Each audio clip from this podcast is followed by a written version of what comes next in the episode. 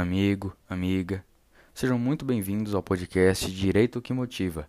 Me chamo Marco Aurélio, sou aluno do curso de Direito e hoje estaremos discorrendo acerca de três diferentes temas que serão abordados resumidamente e de forma crítica.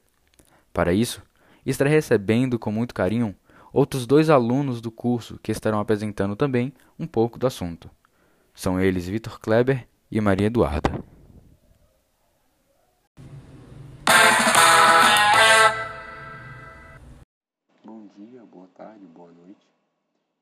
Agora estar dando início à minha exposição neste podcast, a convite do nosso colega Marco.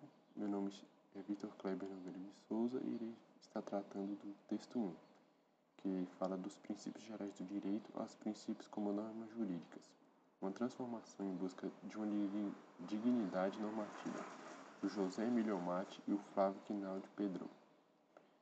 É, o Flávio Quinaldi Pedron é doutor e mestre em Direito pela UFMG. É professor adjunto do mestrado em Direito da UNFG na Bahia. E o José Emílio Medawar Omate é professor universitário na PUC Minas, Campus Serro, mestre e doutor em Direito Constitucional pela Faculdade de Direito da UFMG. Irei tratar agora sobre as ideias centrais do texto.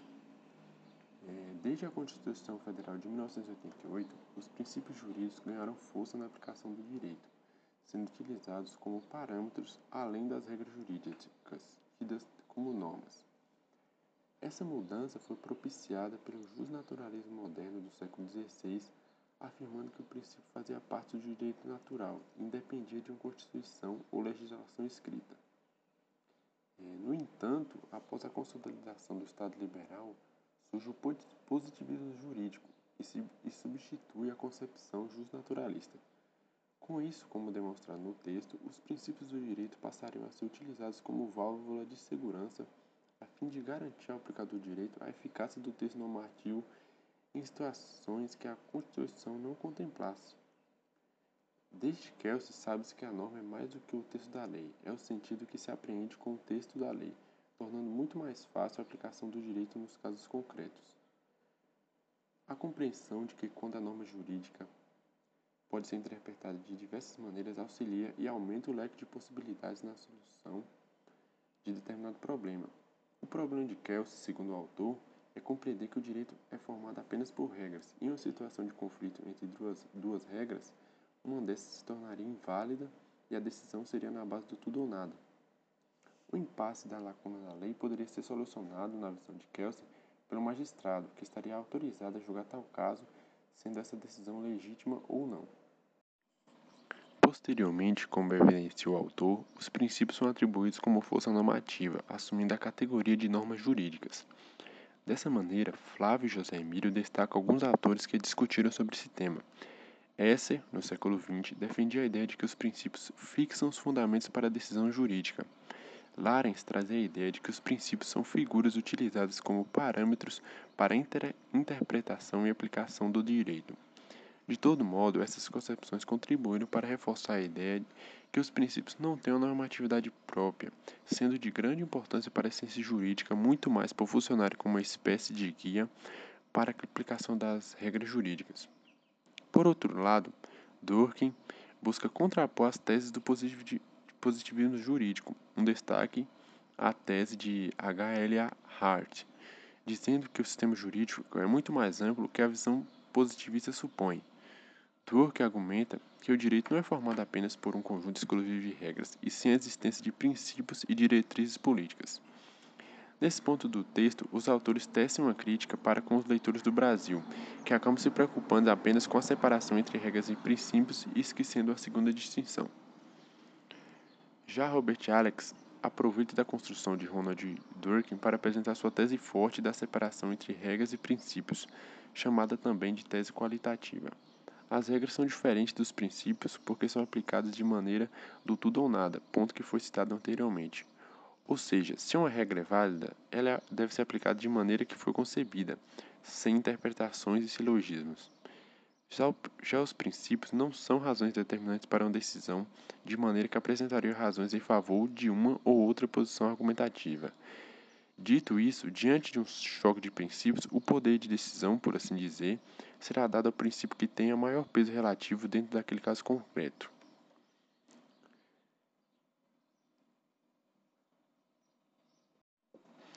Ao analisar o texto, é possível perceber que existe uma relação entre os princípios e as regras dentro da ciência jurídica e acaba gerando um debate que também auxilia na resolução dos casos concretos que surgem a cada dia. É, mesmo que esse debate não esteja ainda totalmente amadurecido, é de extrema relevância a discussão de temas como estes trazidos por Flávio Pedron e José Emílio. Além disso, ao se utilizar dessas teorias, diminui também a necessidade de um detalhamento nas legislações e nas jurisprudências diante dos conflitos. Passo agora a palavra ao meu colega Marco, que irá dar continuidade à nossa exposição.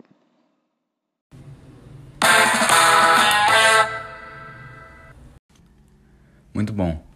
Agora, eu, Marco Aurélio, estarei responsável por fazer um breve, uma breve análise acerca do texto Apontamento sobre a interpretação construtiva do direito em Ronald Dworkin. Ele foi redigido por Flávio Quinaud Pedron, um doutrinador, doutor e mestre em Direito pela Faculdade Federal de Minas Gerais, além de ser professor do mestrado do curso de Direito da UniFG. A produção, como já diz o seu próprio título, se baseia no agrupamento das principais ideias de Ronald Dworkin, que foi um grande estudioso do direito constitucional. Se tornou professor da Universidade de Yale e foi responsável pela teoria do direito como integridade e na apresentação crítica das mesmas por parte de Flávio Quinoja. A interpretação construtiva do direito se trata de uma nova posição hermenêutica do direito, absorvida através da teoria da integridade de Ronald Dworkin. Ela, pega, ela prega que nós deveríamos compreender o ordenamento jurídico como uma completa união de princípios, regras e diretrizes políticas. Refuta também, através desses argumentos, a ideia de que o direito é um objeto criado pelo homem e cresce um novo modo de pensar acerca do positivismo jurídico. Diante dos fatos apresentados no texto, através de Flávio Pedron, é plantada a ideia de que no sistema do direito não existem antinomias e que todo caso concreto tem apenas uma resposta correta. Os conflitos, então, seriam apenas aparentes e solucionados a partir do entendimento da hierarquia, cronologia e a especialidade dessas normas. De acordo com a passagem do texto, é apresentado algumas metáforas que ajudam a compreender a teoria do autor, como a do juízo Hércules e a do romance em cadeia. A primeira se tem por objetivo a demonstração da postura correta exigida para os juristas. Hércules é um modelo de juiz que defende de uma maneira muito diferente do que os juízes positivistas atuais estão acostumados a decidir. Isso acontece pois o primeiro olhar de Hércules diante da provocação judicial é estudar, é conhecer os fatos, não está preocupado a decidir muitos casos em um curto espaço de tempo, diferentemente dos juízes positivistas, mas sim decidir cada caso da forma correta. A segunda metáfora apresenta a semelhança do trabalho de um juiz com a simples atividade de contar uma história aleatória, um romance aleatório, porém coerente e dividido por partes entre diversos participantes. Assim, eles deveriam tomar por base os fatos narrados anteriormente, para que assim não fugisse dos fundamentos iniciais da história. A função do juiz, assim como de cada participante dessa metáfora, seria somente dar sequência à história contada, devendo decidir com base na integridade e na coerência, sem alterar o princípio jurídico fundamental do caso. A partir de todo o entendimento do texto, então, é possível ratificar toda a argumentação crítica de Pedron para com a produção de Dworkin. Se trata de uma interpretação coerente e lógica de todo o direito positivo. Fornece, assim, uma base para que o direito seja entendido como uma união de valores construídos ao longo do tempo a partir de doutrinas, legislações, decisões jurídicas, etc., sem nunca fugir dos princípios fundamentais como a democracia ou a dignidade da pessoa humana.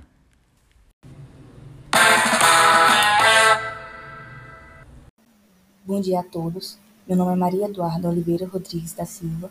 Fiquei responsável por fazer a exposição dos fatos contidos no texto 3, o princípio jurídico da igualdade e ação afirmativa étnico-racial no Estado Democrático de Direito, o problema das cotas, de Marcelo Campos Galupo e Rafael Faria Basílio. Neste primeiro momento, estarei expondo algumas informações sobre os autores. Marcelo Campos Galupo é doutor em Direito pela UFMG, professor dos cursos de graduação em Direito da PUC Minas, UNA e Estácio de Sá, e dos cursos de pós-graduação em Direito da PUC Minas. Também é coordenador do programa de pós-graduação em Direito da PUC Minas. Rafael Faria Basile é mestrando em Teoria do Direito da PUC Minas e bolsista do CNPq. Resumo das ideias centrais do texto. O enfoque central do texto é explicar como o direito estabelece uma dupla relação com a política e a moral. Para isso, o autor utiliza de alguns argumentos, explicando separadamente a relação do direito com a política e, por conseguinte, com a moral. A relação do direito com a política está implementada por meio de mecanismos políticos e se constitui em um instrumento de realização de suas finalidades. Ele também representa um controle sobre a escolha dos fins e o exercício dos meios pela política. Já a relação do direito com a moral pode ser tida como uma relação de dependência, por adotar um tipo de argumentação tipicamente dialógica e um tipo de racionalidade que se origina nessa esfera. No meio do texto, nos deparamos com o termo direitos fundamentais, que estariam estabelecidos como os direitos que os cidadãos precisam reciprocamente reconhecer uns aos outros. Dessa forma, nota-se que os direitos têm como função possibilitar que cada falante possa participar da forma mais ilimitada, tanto formal quanto materialmente, do discurso jurídico, que fundamentam as normas inferiores, mas também as próprias normas de direitos fundamentais, revelando assim seu caráter reflexivo. O sistema de direitos seriam justamente esse conjunto de direitos fundamentais. No direito moderno, a igualdade tem que ser concebida como igualdade aritmética, pois qualquer outra forma de igualdade implicaria reconhecer maior ou menor importância às pessoas. Mas o que seria igualdade aritmética? Igualdade aritmética é um conceito inclusivo de igualdade, que exige que o maior número de pessoas possíveis seja incluído pela proteção jurídica. Em uma sociedade democrática, o direito deve cumprir duas tarefas: realizar o projeto de vida da maioria e deve também preservar os projetos de vida alternativos. Por exemplo, a implementação de ações afirmativas pelo sistema de cotas se deu em um primeiro momento nas universidades públicas e estaduais do estado do Rio de Janeiro e da Bahia. A igualdade como elemento de transformação da realidade social foi o foco em vários acordos sobre as ações afirmativas no Rio de Janeiro. Isso porque o sistema de cotas nas universidades não cumpriria seu objetivo se apenas reservasse vagas para aqueles que se enquadrassem nos requisitos das cotas, sem fornecer-lhes as condições materiais para alcançar os mesmos níveis de desempenho dos demais alunos. Ou seja, o conceito de meritocracia não pode ser implantado quando a equidade está isenta. Fica o questionamento: em que condições, então, o uso do conceito de raça pode ser juridicamente admitido? Em suma, o conceito de raça pode ser utilizado pelo direito moderno toda vez que garantir que diferenças não relevantes do ponto de vista racional não impliquem em diferenças fáticas, ou seja, históricas do ponto de vista político. O tratamento diferenciado, concedido por meio de ações afirmativas, só pode ser admitido enquanto estiverem muito distanciados. Tratar diferentemente os negros, criando por meio dos direitos fundamentais condições de inclusão social, significa tratá-los de modo adequado, pois, conforme lido, a legitimação do direito só pode se dar se houver uma igual possibilidade de participação real nos discursos de formação da opinião e da vontade, o que exige muitas vezes um tratamento diferenciado daqueles que são socialmente excluídos. Comentário crítico da discente acerca do que foi lido. A relação do direito com a política e a moral é estritamente necessária, visto que, para a melhor execução da política, é preciso justiça, e a justiça se dá por meio das leis direitos e deveres presentes na Constituição, onde, para que os mesmos sejam cumpridos, é conveniente que a moral do indivíduo faça enxergar onde termina seu direito individual e onde começa seu dever com a sociedade. O exemplo presente no texto é válido e de muita importância nos dias atuais, porque, ainda que a intenção das cotas seja igualar as possibilidades para ambas as raças, na prática, essa igualdade ainda está muito distante, visto que, Por mais que facilite a entrada em instituições de ensino superior, o caminho até lá é permeado de dificuldades. Por isso, o conceito de equidade se encaixa melhor que o de igualdade, pois igualar as oportunidades não significa facilitar o acesso até as mesmas, e sim uma garantia de que elas existam.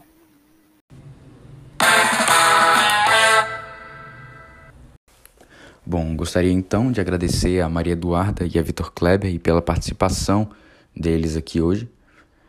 E também agradecer a você que disponibilizou o seu tempo para que pudesse escutar um pouquinho da análise crítica que realizamos acerca desses três textos. Bom, o podcast Direito que Motiva fica por aqui. E um bom dia, boa tarde, boa noite a todos.